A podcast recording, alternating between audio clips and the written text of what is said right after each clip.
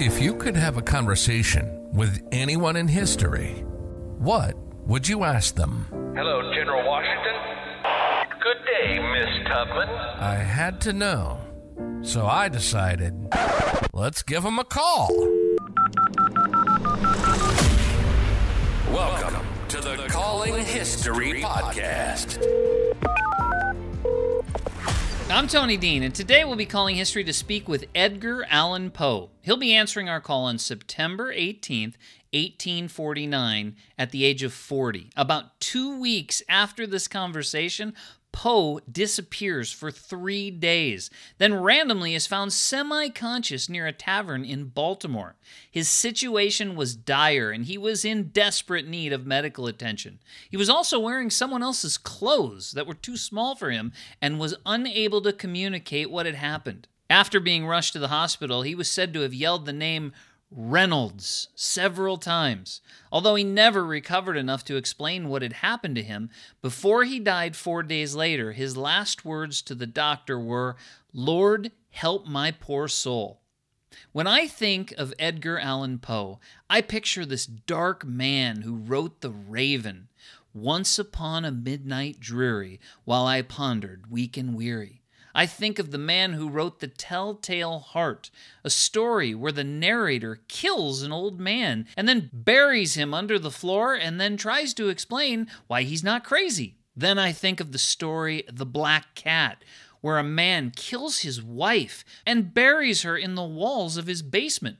But Poe also wrote adventure stories about pirate treasure and invented the Sherlock Holmes-type detective story, which inspired Sir Arthur Conan Doyle to create, well, Sherlock Holmes. In fact, the highest award for mystery writers is called the Edgar. Although his writing is brilliant in every way and known worldwide, he lived his adult life in poverty. While having this conversation, I expected a much drunker, darker Poe, but instead I met a complex man who was good at nearly everything he did except making money. Ladies and gentlemen, fellow history lovers, and competitive swimmers everywhere, I give you Edgar Allan Poe. Hello, is that you, Mr. Poe? Yes. Sir, thank you for taking the time to speak with me this evening. My name is Tony Dean, and I'm contacting you from the future in the 21st century. The device that you're holding is called a smartphone, and it allows us to speak as if we were sitting in a bar, sharing a table with one another. It also allows me to share a recording of our conversation with people around the world. And Mr. Poe, your life and your eventual death is a mystery to us, and I was hoping that I could ask you some questions, but before I do, I understand that this is a very strange introduction. Can I answer any questions that you may have first? Well, Mr. Dean, if you are what you say you are, and you're not a devil or an angel, but indeed a living human being, is that correct? That is correct, but I'm not surprised that you would first accuse me of being somebody from beyond, for sure. Well, in that case, I believe that I am actually dreaming, and so there's nothing that I could truly trust out of this conversation, and so I don't know that I have any questions for you, and any references to my death seem to be quite intriguing indeed. You know, when you say that you might be dreaming, it's interesting because I read some of the works that you've done. I don't know where these came from. I don't know if these come from dreams. I don't know if they come from maybe sometimes just – I know that when I drink a little bit too much, I have some crazy thoughts too, or some wild thoughts that I wouldn't have had without the alcohol. But I will tell you this. You are not dreaming right now. This is actually real. I believe that's exactly what a dream would tell me, so I will just assume that this is real inside of a dream, and we will proceed. That sounds perfectly reasonable to me. I would expect nothing less. And let's proceed with the moment where it seems to me, and I may be wrong on this, but it seems to me that the moment that people knew who you were, where everybody knew who you were, was when The Raven was published. And would you say that was a pivotal moment in your writing career where just suddenly you're a star and people know who you are? It is not incorrect to say that. When I published The Raven finally, it took over 10 years of rewriting. When I finally published it, it became famous across this nation and then eventually across the world in no time. But I had been quite a noted writer before that, for poetry and for my prose, as well as, well, some literary criticisms along the way. So this was just the fame that had been coming for quite some time. It wasn't like the first thing that I ever wrote that people paid attention to. Isn't that incredible how that works? Because when somebody has some sort of success, whether it is in business or in writing or some form of athletics, from the outside it looks like, oh yeah, it's just, here they are, they just explode onto the stage and they're famous, they just had their big moment. And yet you're saying that you worked on The Raven for 10 years? Yes. Any writer, any poet cares about their work, and it was very difficult to write. If you read The Raven, you surely read my essays about it and also about prose. And so in those, I detail out how I wrote the work, and you start from the end and work your way back to the beginning, starting with the ideas that you want. And this takes time, and every single word matters. Every single punctuation mark matters. In poetry, you only have so many words to work with that are going to fit into your rhyming scheme. And my poem especially was very difficult to write. It's wrote in trochaic octameter. Are you a poet? No, I'm not. I do write a little bit, but I'm not a poet. Oh, so you have to understand that this is a very difficult format to write in. It's not common, even for other well-known poets. And so writing it in this format was showing off exactly how good I could write. And so that took quite a lot of planning to try to fit all of the ideas into it and the symbolism that I wanted and to get the overall final effect that I wanted. If I had finished it earlier, I could have actually gotten more money out of it, I think. But, well, I published it when I could. When you're talking about these essays that you've written about how you write, and you start from the end and then you work your way through the beginning, I'd like for you to explain that further for somebody maybe that is hearing about your work for the first time. Tell me about this process of writing The Raven. Oh, so we're going to talk about The Raven specifically in my poetry then, right? Not the prose. Why don't you go either direction? Well, for the poetry, I mean, that's how I wish to be known as a poet. That was always my plan. When I was young, I started writing poetry when I was just a child and wrote my first really long poem when I was only 14. And so I've been practicing for my entire life. And I loved the English poets. I was introduced to them as a child, introduced to their works. And Lord Byron and Percy Shelley are just amazingly inspiring for the artwork that they can produce. And so to write a poem, you have to not only be inspired by some idea or some feeling, which is the way that I wrote The Raven, which was to start with a feeling of oppression, of unending memory, of what we might call madness, and then to start to construct around that idea, how do you convey that to a reader?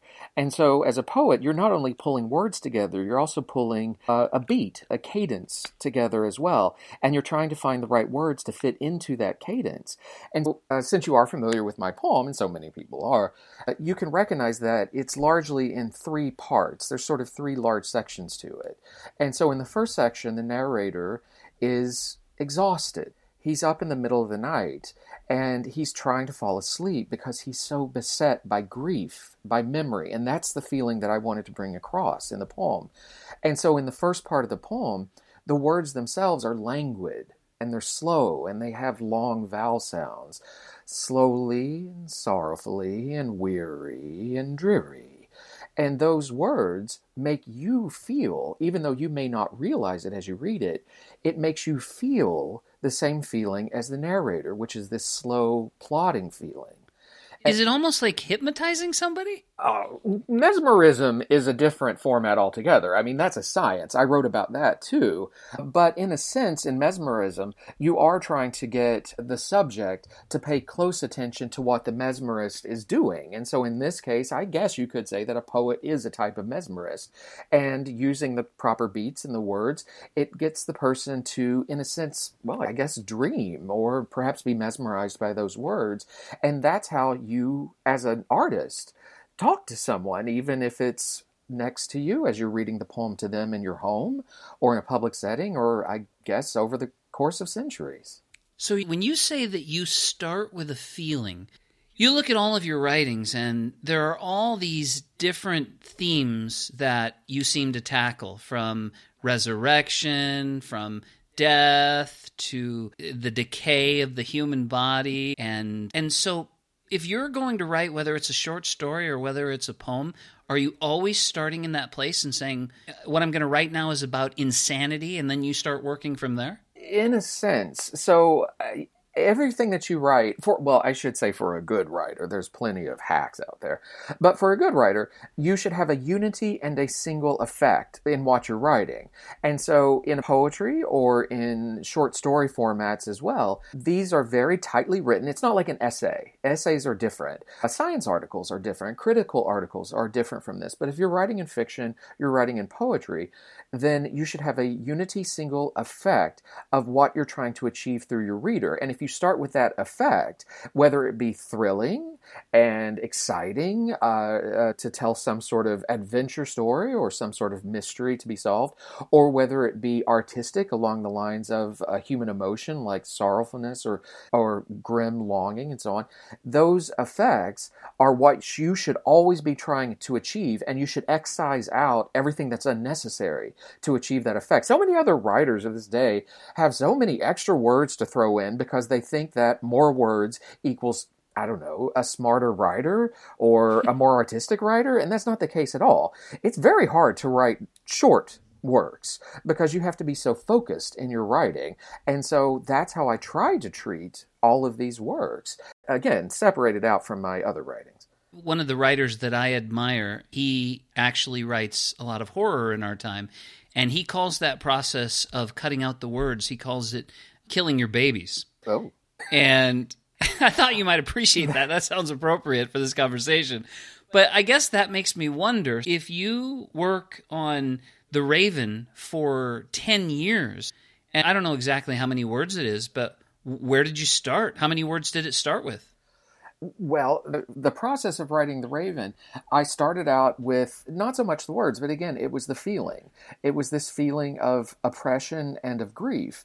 And I came up with the word nevermore first. It was a lonesome word and a word with the proper number of syllables to be interesting to hear and the proper vowel sounds, not only to be able to be rhymed, but to have that long, slow feeling as you say it, nevermore. It stretches out. It doesn't end in a consonant that would just stop. Nevermore should be forever. It should continue on long past the moment of when you stop saying it. So if you start with that feeling and then you arrive at that word, then you can work your way backwards. And the idea that I was working with was what can say that word, but then interact with a human. And it didn't make sense to have a human say it. I worked my way from there and worked into the idea of an animal. And only few animals can actually speak. And at first I thought of a parrot, because parrots are well known to be able to speak, but they didn't seem to fit the format that I was going for and the overall feeling. And so I arrived at the idea of a raven. And ravens can speak. They're very intelligent creatures. But when they speak, they're only repeating sounds.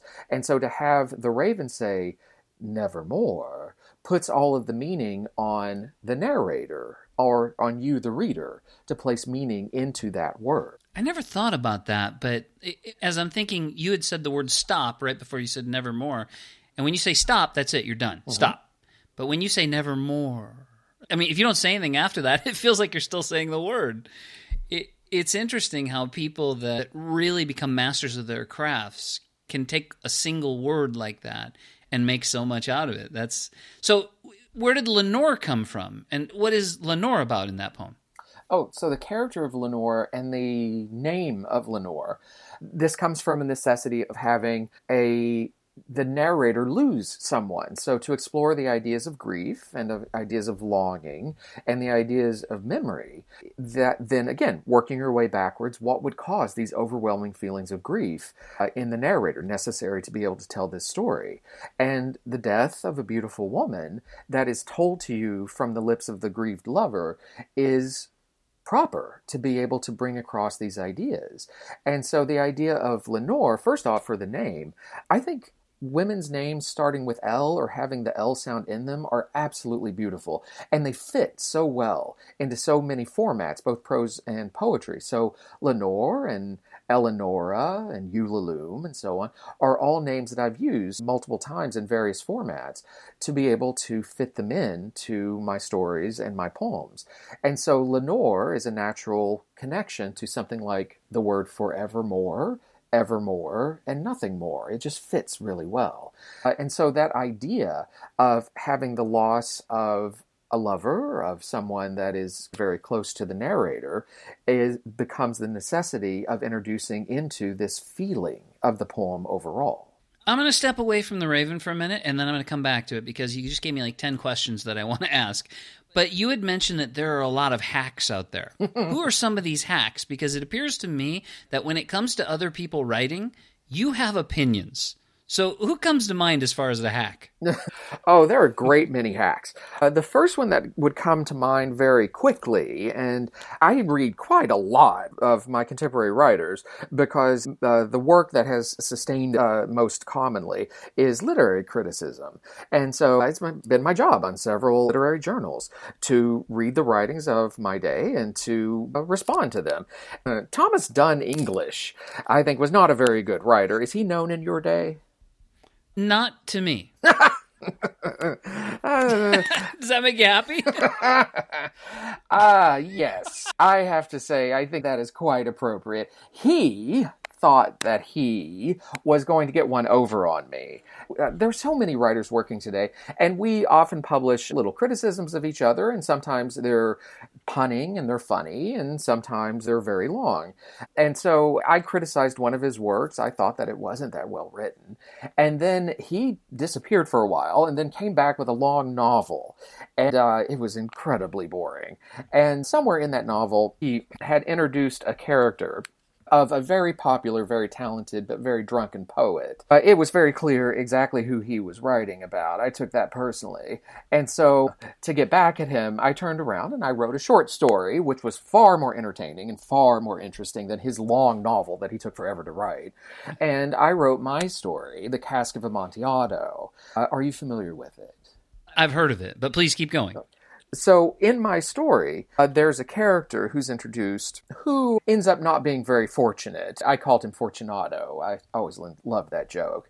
And he was an absolute fool who is basically led to his death and given every opportunity to walk away from it if all he did was just pay attention for more than 5 minutes.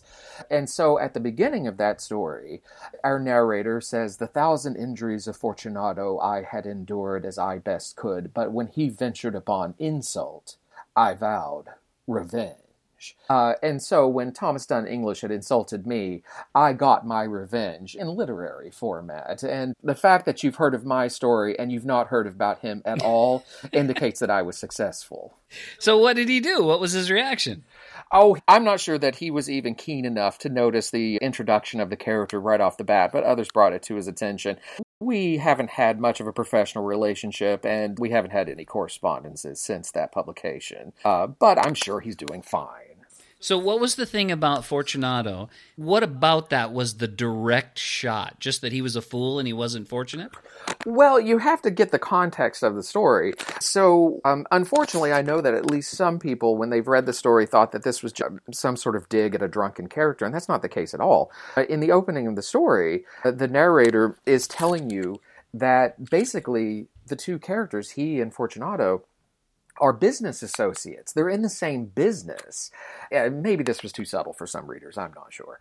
But they have the same business, that they're in Italy, and that they're both in the means of selling fine goods to tourists, to millionaires who would come to the city, and that they've clearly had a somewhat friendly relationship, at least they know of each other, but that's been on the rocks for a while, and over time there's apparently been insults traded back and forth, as business competitors might do. But of course, our narrator takes it to an extreme, and he vows his revenge. And it's called The Cask of Amontillado. A cask is a very, very large barrel. It actually contains multiple barrels of wine. And so it's not for one person to drink. It's for business people to divide up and to sell off.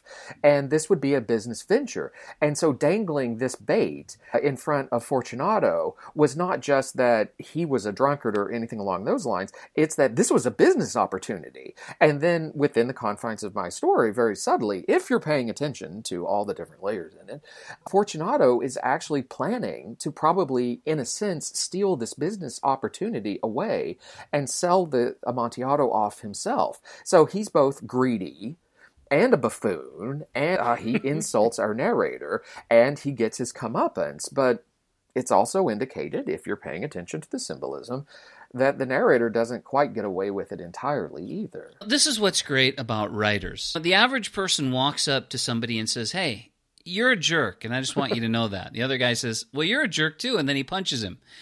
But writers don't do that. They write a novel over a year to insult somebody, and then the next writer writes another story over the next year to return the insult. I mean, it's a big process arguing with writers, isn't it? I think that writers probably are at least retiring enough to know that they're not going to win out in fisticuffs. And so we take our time a little bit more safely and trade our barbs in papers and journals and books. See exactly what you're saying. That makes a lot of sense. So I'm going to ask you a question right now. And when I ask, this is going to be super insulting. Oh. But it's not meant to be insulting. And I'm assuming, based on the barbs that you have thrown critiquing people, that you've got a thick enough skin to take this. So if it's insulting, forgive me, because I respect you and your work tremendously. When he called you a drunken poet, aren't you a drunken poet? So since you bring up drink, my struggles with drink are known. Yeah, even to other writers that I don't get along with, but I've been very honest about it. It's been a struggle. My older brother dealt with this problem. I was honest about it with my wife, Virginia, and the men that I worked with, too. And unfortunately, I've run into problems. I lost a job because I showed up drunk, and it's been difficult. I did join the Sons of Temperance. I kept a promise. I did stop drinking for a while, and at least when I was drinking, I wasn't doing any writing. And when I was writing, thankfully, I wasn't drinking. And so hopefully this lasts and I'll be able to drink more responsibly, I guess, and be able to keep up my writing and try to keep up some sort of income. Are you sober right now? Is that what you're saying? As sober as one can be in the middle of a dream, it feels sober. Guess you're right. Well, I think that answers the question. So, okay, so let's go back to the alcohol for a minute. There are a lot of people who believe that it is the alcohol and the substance abuse, things like laudanum, that give people that different mindset to go to these deep, dark places that you go to create these masterpieces that are known in our time by so many. Isn't the alcohol part of the creation? No. Alcohol prevents creation. Laudanum is a medicine, and it should be used as a medicine. I used it as a medicine once, and it was a terrible feeling. Opium has been tied to poets and artists for long since before I was born. And so many people like to think that one might use some sort of assistance like that to endeavor dreams. And opium is different from alcohol, and I guess all of these things have their own effects. But at least when I'm writing, I'm not using those things. I'm being inspired by my own feelings or by the world around me, by God's creation, by the people around me. If I'm writing my stories, I'm being inspired by what I might see in the newspaper one day. If I'm drinking, I'm not inspired by anything other than to just keep drinking until I run out of money. The one time that I used laudanum, which is related to opium, I was sick for 4 days, and not like I could get any work done with that. I'm not going to speak for Percy Shelley or for Lord Byron. They have their own means of inspiring dreams. But for my work, I try to be as clear as I can be, because there's only one way to write, and that's with a clear mind, to understand exactly what you're doing and what you're trying to write. There's no other way to do it. It's just confusing to be assisted by some other format. I actually agree with you completely, and I don't understand how these tortured artists write after drinking so much and using different substances to alter the way they think. I can never write like that. And so are you saying that your best works, like all of these, were written when you were completely sober? Absolutely. Really? I don't even know that you would say best works. I would say that all of my works that take time to write, take time to consider, take time to understand exactly what format you're going to write in. No one is going to write the way that I write and be assisted or be bleary-eyed with alcohol. You do that after you're finished. You do that as a celebration. The men that I work with on the journals, after we were finished and sent off all of our manuscripts to the printers and we were satisfied that we had done the job that we were trying to do, that's when we went out to have a drink together. Sometimes that lasted until the morning, and sometimes we forgot our hats and left those behind at the bar. But that's when we went out together, was to celebrate afterwards. You don't drink while you're working. I did drink while I was working for a while, and that's how I lost the job. That's basically how you don't get any work done. So when you say you drink to celebrate, I understand what you're saying. When you write that last word and you feel like you're done with something that you've written, I know that feeling when you get done. You really feel like you've done something that other people are not like willing to sit down and commit to. It's a great feeling. But when you went out and celebrated, you celebrated hard and celebrated long. It wasn't just about losing your hat. Were there not times where you went on long, long drinking binges? It would depend on when you're talking about. Bear in mind that when I was a younger man and I was at West Point, or even when I was in college, the young men and I would have get-togethers, wonderful times together. And we would drink until we got very bleary-eyed, passing out sometimes. And it would be great fun. I guess that's what you do when you're younger. One time, though, I did tell someone who requested a bit of a biographical note about me for a collection of poetry that they were producing. It was a former colleague of mine, Reverend Griswold. He asked for something about my life, and so I told him that I had actually left America when I was a younger man, intending to go to Greece to join the military there, and ended up in Russia by accident. But that's actually not true at all. I was actually using stories from my older brother because he was in the military and he did travel the world, and I just thought it was entertaining to make this up for Griswold. I think that he believed it, and I think that he thought that I had done some sort of world tour while drunk, and he seemed to be quite scandalized by the idea, but that was just a joke. I did have days and times of drinking to excess. That's completely true, but again, that wasn't really by choice, at least not outside of the time when I was a younger man, and it was just enjoyable. I get the impression from some of the things that you've written about your work that you understand that you are not like everybody else and you don't think like everybody else, and that this talent that you either have and or have cultivated, it's very rare. Did you ever think when you were drinking and you were wasting that time when you could have been writing that you were stealing from yourself or from the public that needs your words? I think what I was doing eventually was stealing time from my own family. I don't know what I would not have written or would have written had I not done something or done something. That's too much speculation on my part. But I can tell you that what I wasn't doing was spending time with the people that I loved and who loved me. It's rare to have someone in your life who actually cares about you and who wants to spend all their time with you.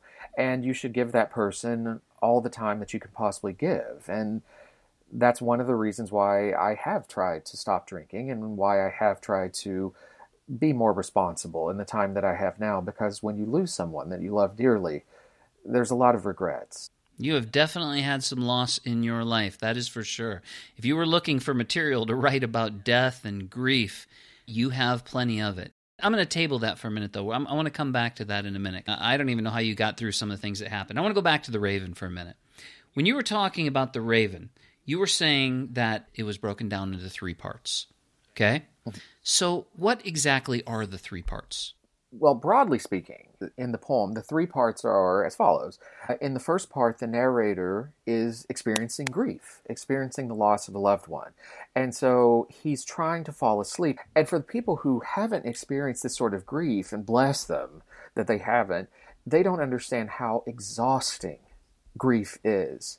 How it keeps you up in the middle of the night with memories that you feel guilty for wanting to forget just long enough to fall asleep. And so in the first part of the poem, he's attempting to distract himself from these memories, like anyone would, by reading books in the middle of the night. And so he's exhausted and he's reading his books to get distracted and then to fall asleep. In the second part of the poem, he gets a distraction. A distraction shows up first at his door and then at his window. And the distraction is incredibly entertaining because it's incredibly unforeseen and truly unique. And so the second part of the poem picks up. And it's more upbeat, and the words there are more staccato, and they have more consonant sounds in them, tapping and quickly and rapping. And so in that second part of the poem, he's distracted from all the feelings he had in the first part, and he is almost happy with how he's feeling. And at the end of that second part of the poem, he's about to achieve exactly what he was trying to do. He's distracted, and so he's just nodding off. He's so distracted from the feelings of grief that he's about to fall asleep. And that was what he was trying to do in the first place. And just as he almost crosses into sleep, he has one more thought. And that thought is, she isn't here to experience this moment with him. And that leads into the third part of the poem, in which he is overwhelmed by the memories that come flooding back. And he experiences hallucinations caused by his exhaustion, by his grief, by his feelings pushing him deeper and deeper into what some people might call madness. And so he starts to ask one question over and over again, which is what anyone in the midst of loss would question. Can I have this person back? Can I have her back in my life? Or will we meet again after death in Eden? In the distant Aden. And the only thing he can ask is the only other living thing in the room. And he knows exactly what answer he's going to get. It's going to be the same answer over and over again. And so all he's doing is scratching at that wound and opening it up even further. And so at the end of the third part of the poem, the final part, he's prostrate on the floor under this crushing shadow of unending, unescapable memory. Wow. So why the Raven? Why the Raven as a symbol, you mean? Yes. Or how was I inspired to choose that particular symbol? Both. Oh.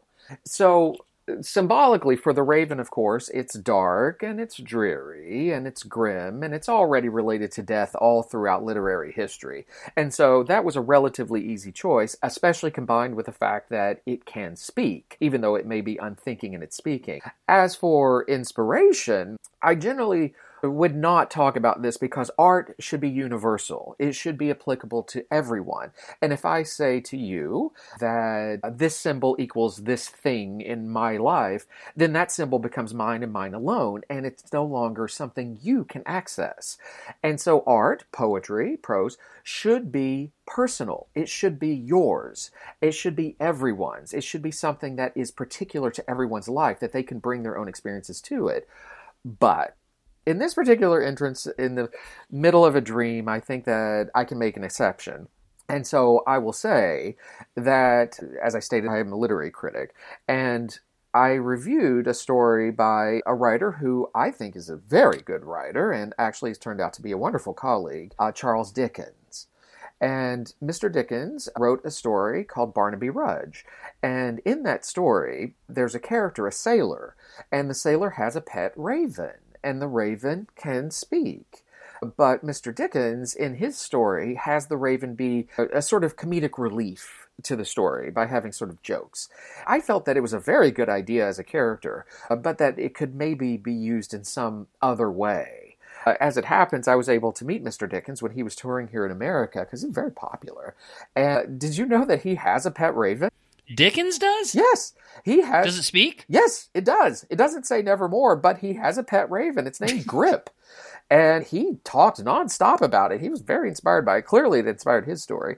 And so I found that to be quite interesting and seems to have led directly to my poem. I will admit, though, that some other writers may have noticed that. One of my colleagues who liked to write very short little joking poems about well-known writers, after my poem became very famous, he published a very short poem. Let's see, how does it go? Here comes Poe with his raven, like Barnaby Rudge. 3/5 of him genius, 2/5 sheer fudge. And so I think that the reference wasn't lost on him. Fantastic. As you talk about the raven, when we see a raven, we see a black bird, and it is certainly tied to a certain darkness when we see a raven, but you add a personality to a raven, because the raven can speak, the raven can communicate, and when you add that to the darkness, that is a perfect placeholder for what you're trying to accomplish. Well, let me disagree with you just a bit there. You have to bear in mind that within the confines of the poem, the raven doesn't have a personality. The raven is simply trying to get out of the storm in the middle of the night and just happens to fly into this narrator's house and perches on a very symbolic bust of Pallas Athena, the goddess of wisdom. There's a nice symbolism there. And so the raven is only going to say the same thing over and over again. He was just taught to say one word, or he picked it up from some unhappy master for whom a merciful disaster followed fast and followed faster till his songs one burden bore, as I wrote. And so it's the narrator who is supplying all of the personality and all of the meaning to those words. He only says nevermore the exact same way over and over again. But to the narrator, that has meaning in the same way that my poems are brought to you for you to supply your own meaning as well. One of your later poems is called Annabel Lee. This seems to clearly be about your wife, Virginia, but why not use her name when you write that? Can you share your thoughts on this poem? Oh, yes. You're familiar with Annabel Lee? I'm actually quite interested by the fact that you're familiar with that poem since I haven't published it, at least not yet. So, since you are familiar with it, then yes, the idea that, well, first off, it would be quite inappropriate to name a woman in your poetry. That would focus far too much attention on her. And so to provide a different name in poetry is common practice. To compare someone to Helen of Troy, and then to use the name Helen as a stand-in for an actual name would be a much more respectful way of recognizing a woman in a poem. But for Annabel Lee, again, the name Annabel Lee works perfectly in so many different formats. It's slow and beautiful and languid, has those lovely long vowel sounds in them, along with that languid L, Annabel Lee. And so to write a poem and to start again with this feeling of loss, but dedication and love, and then to work backwards and find a name that's going to have the right number of consonants is something, just the mechanics of poetry is how that would work. But for my wife, Virginia, we loved each other very much, and her loss was devastating. And so I think that it's the work of a poet, or I guess the work of any artist, to take the worst parts of being human and to change them into something beautiful, to transmute them into gold, I guess, in a way that everyone can both identify with and love and find some sort of release and enjoy. How did you meet your wife, Virginia? I understand that she's quite a bit younger than you. I knew her mother through our family, and I visited them when I was visiting my brother, William, for some time, when I was on the outs with my foster father, John Allan, and before being a cadet at West Point. And then when I left West Point and decided that it was time to find my own career, it was just a good time for us to be together, and I was very much in love with her and very dedicated to her, and she was younger than me, and she was half my age. But I don't know that was any sort of particular challenge at the time. My older cousin Nielsen wanted to take her in for a few years just to finish her education. But you have to remember that her mother, Maria, who moved in with us, who I supported, who I am currently supporting, Maria's widowed.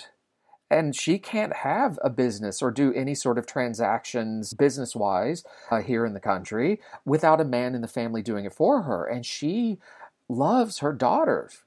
She loved her daughter at that time, and she wanted to make sure that she was provided for. And I was already known to the family. I mean, I'm just a cousin. And so when we were married, Maria was helping to ensure that her own daughter would be protected in the case of her death, with so many different diseases flying around. And so that's what I did. I provided for them. I've been completely dedicated to her. After she passed away, I'm still supporting Maria at this time, and we had a wonderful relationship for as long as we could make it last. Maria still lives with you? Yes, she still lives with me. She has no one else in the family at this point, and I consider her my mother. I never had a mother. My own mother died when I was only 2 years old, and we children were orphaned, and we were sent to live with three different families, and John Allan and his wife took me in, and Frances was a wonderful person. Frances Allan, I mean.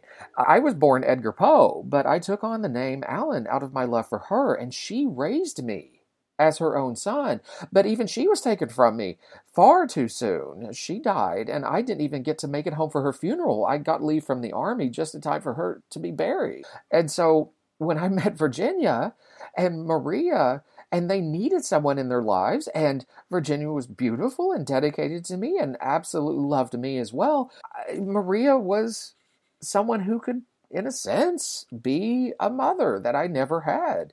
And I dedicated a poem to her, to Mother, to Maria. And I called Virginia Sissy as well. I mean, she was just as close to me as anyone could be. It seems like you had a strong relationship with Virginia. But in our time, there's still quite a bit of controversy because she was so young when you married her. And, of course, the fact that she was your cousin. How old was she when you got married? Well, since this is a dream, and I think that we're being honest, she was 13 when I was 26. And yes, that is younger than is common in this day to be married. But as I stated, she and her mother were in a particular distress at the time, and we were going to be married anyways. So you're saying that it wasn't that big of a deal that she was 13, and obviously you guys have a fantastic relationship. It sounded like you were very close, and it was a loving marriage. But 13 years old and a cousin, does nobody in your time have an issue with that or any concerns at all? Well, cousin, absolutely not. I don't know exactly what has changed over the years, but that's not uncommon at all. It's well known overseas with royals, nonetheless. And I mean, we understand you're not going to marry brother and sister. You have a serious problem there. But at least for cousins, it's not that problematic and quite common for many well-known people in America. Regarding her age, yes, she was young to be married. I mean, I felt like I was a child in my heart when I met her. And so, yes, that did raise some difficulties within the family. But we were going to be married no matter what, and there was no reason to wait. And for her mother, for Maria, it was the easiest thing to be able to be sure that her daughter would be supported. I just came out of West Point. I had great prospects ahead of me, and I was the only man in the family that could provide some sort of income to them as well. It's very limiting for widows to be able to do anything, and she's trying to provide for her daughter. So, of course, we got married and we became a family. Did you have to falsify her age on marriage documents? I wouldn't call it falsification. I would say that we altered her age to make her just a little bit older on the marriage documents to cut down on any possible gossip from local wags. But no one seemed to have any sort of real problem with that. Okay. All right. Let's talk about West Point. You've mentioned this a couple times. It is difficult to me, considering what you've written, and even the photos that we have of you, to see you as a soldier. That doesn't seem like a very natural fit to me. Did you enjoy being a soldier? How did all that come about? I'm quite shocked you would say that. For the daguerreotypes that I've taken, I mean, I feel that I'm presenting myself as we were required to do so. My foster father, John Allan. So when he took me in upon the insistence of his wife, Frances, the woman who was a loving and caring human being, unlike himself, he was forced, I guess, from his point of view, to raise me as his foster child. But Frances actually loved me. And his intention was that I would eventually take over his business. He was a businessman, a trader in fine goods. And so to continue my education, after it was necessary for me to leave the University of Virginia, I entered into first the Army on my own. And I did fine in the Army. I was there for a short time, but I rose in the ranks very quickly. I had over 400 men under my command and very well respected. And I had an idea that I may continue on this as a career. My older brother was in the military as well, and he actually traveled the world. Our grandfather was in the war. And so when I left the military, after receiving a legal discharge, thanks to the help of John Allan, at least he did something good for me, entering into West Point was a natural career move for someone who might become an officer. And it was difficult to get into West Point. It took a lot of recommendations to get into the school. It is a fine academy, fine academics as well. And it took not only recommendations personally from Mr. Allan and some of his business associates who knew me, but also from men that I had been with in the Army as well, who knew of my command abilities, who knew of how well I did in those positions. And so I received multiple recommendations into West Point, entered into the school, and did wonderfully in my academics. There was another cadet around the time that I was there who stated that he did more math in the first year at his time in West Point than he'd done 3 years at university. We were held to an incredibly high standard, and I did excellent in all of that, and especially well in math and in engineering and in understanding transportation and the very fast developments of science that we have in the day, too. And so I made good friends that lasted for my entire life as well. But I knew that Mr. Allan, my foster father, was slowly cutting me out of the family after he had remarried the woman that he was cheating on his wife with, and the one that he had three illegitimate children with, that Wow. He was providing for their education out of his money and none for my own. I mean, he is an incredibly wealthy man. I knew that he was cutting me out of the family, and so he wasn't going to support me as was necessary while I was at school, and so I neglected some of my required duties from West Point as a choice so that I could finally leave and make my own career in the world. And so I was dismissed and went to visit my brother at that time. Why is John Allan? And John Allan, my understanding is that your parents died at a young age, and then John and Frances Allan took you on as their son. What does he have against you? What is his problem with you? That's a very good question, but considering how he's treated me over the years. Now, bear this in mind. So when my mother was dying, she was an incredibly well-known actress. And at that time, as part of her work, as part of acting, she was in Richmond. And so it was in the papers about her impending death and about the children that she was going to orphan. And there was no other recourse for orphans. And so our grandparents took in my brother, but they were only able to support one child. And Frances Allan, thankfully, is the one who stepped up and encouraged or forced her husband to take me in, and she was key in making sure that my sister was not destitute also, that Rosalie had a family, and she got Rosalie taken in also.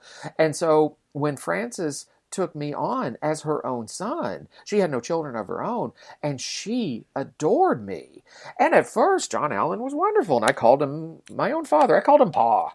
And he took us overseas as part of his work. We went to Scotland. We went to England. I was given an excellent education, and I think that he was still proud of me at that time because he placed every expectation on a child, because children are just mostly blank slates. You can put anything on them, and it seems like they'll probably grow into it. But when we came back here to the States and I continued my education, I told him how much I loved poetry and writing, and that's where I felt my heart was, being an artist, not being a businessman like him. And we had quite a number of rows over it and had a major falling out around some of my gambling debts at the university, and he refused to help cover those, despite the fact that he had many thousands of dollars, and he could have easily done so, just like all the other boys that were there from all of their rich families from the South. He easily could have covered these things, but he refused to cover those debts, and that's why I never finished my education at the university. After his wife died, he treated me a little bit better, and we had some improvements. But then years later, when I had a few more successes from my writing, and I could actually come back to him, right back to him, and not ask him for money, not ask him for another loan, but actually come back to him and tell him that I could stand on my own 2 feet and that I could come to him as a success and try to have some sort of familial relationship with him. He refused, and he cut me out of the family entirely. When he was on his deathbed, I had to come to his manor home, push my way past his new wife to just try to talk to him, and he nearly threw his walking stick at me and threatened to kill me if I came any closer. And then when he finally shuffled off this mortal coil, he left so much money to those 3 illegitimate children of his. He had 8 manor homes. 8 manor homes. And Jeez. He left me nothing. the boy that he raised as his own son, that he treated as Virginia aristocracy to get me into school, to carry on his name that I was willing to take on, he started to treat me like a bastard. And then he just left nothing.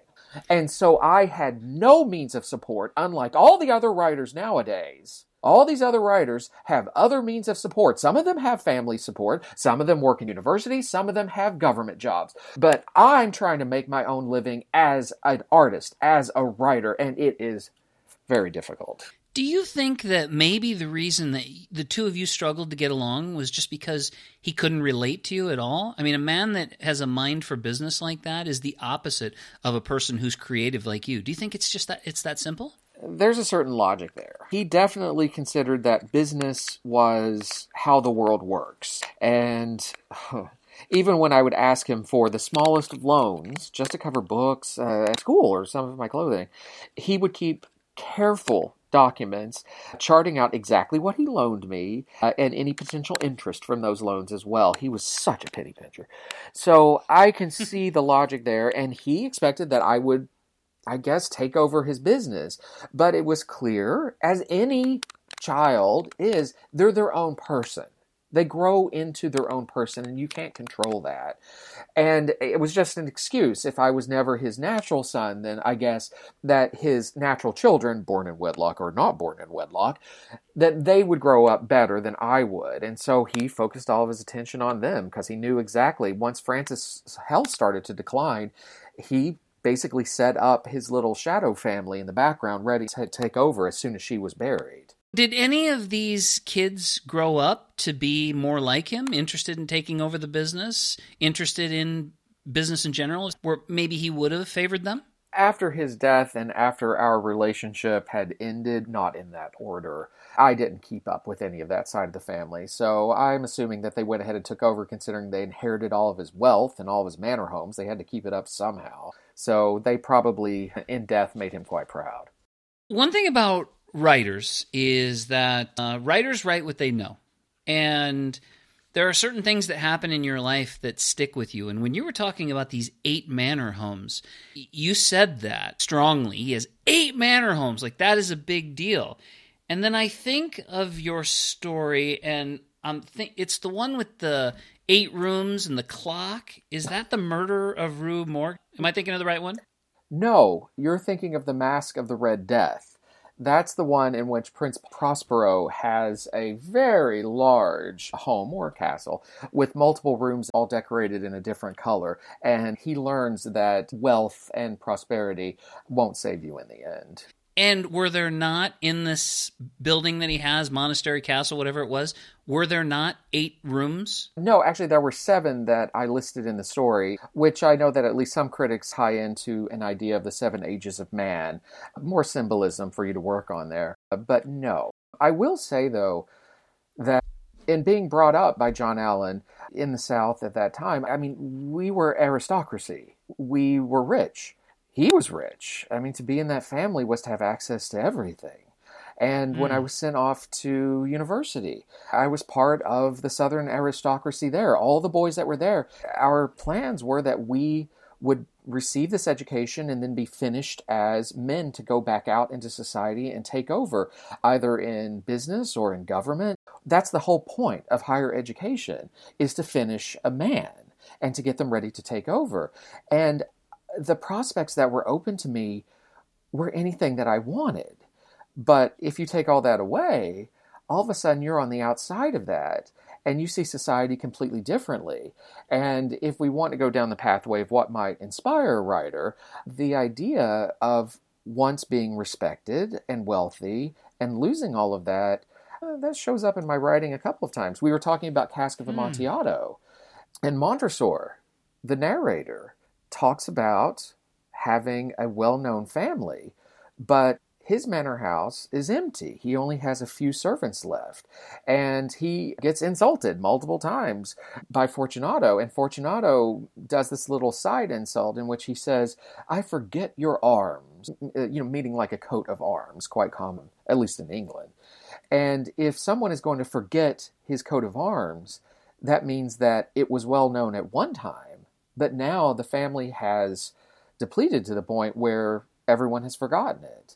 And you mentioned The Murders in the Rue Morgue. The main character in that, Auguste Dupin, he's also a genius and a very intelligent and well-read man with great powers of observation, who also was cut out from his family, who should have been wealthy, but he has no money and he's forced to share a flat, an apartment, with the narrator. That's why they're even together in the story, is just due to monetary necessity. And he's also on the outside of society, too. Let's talk about the murders of Rue Morgue. This is an important book in our time because a lot of your stories are about death and their grim and their grief, and The Murders of Rue Morgue is like a detective story, a police story, isn't it?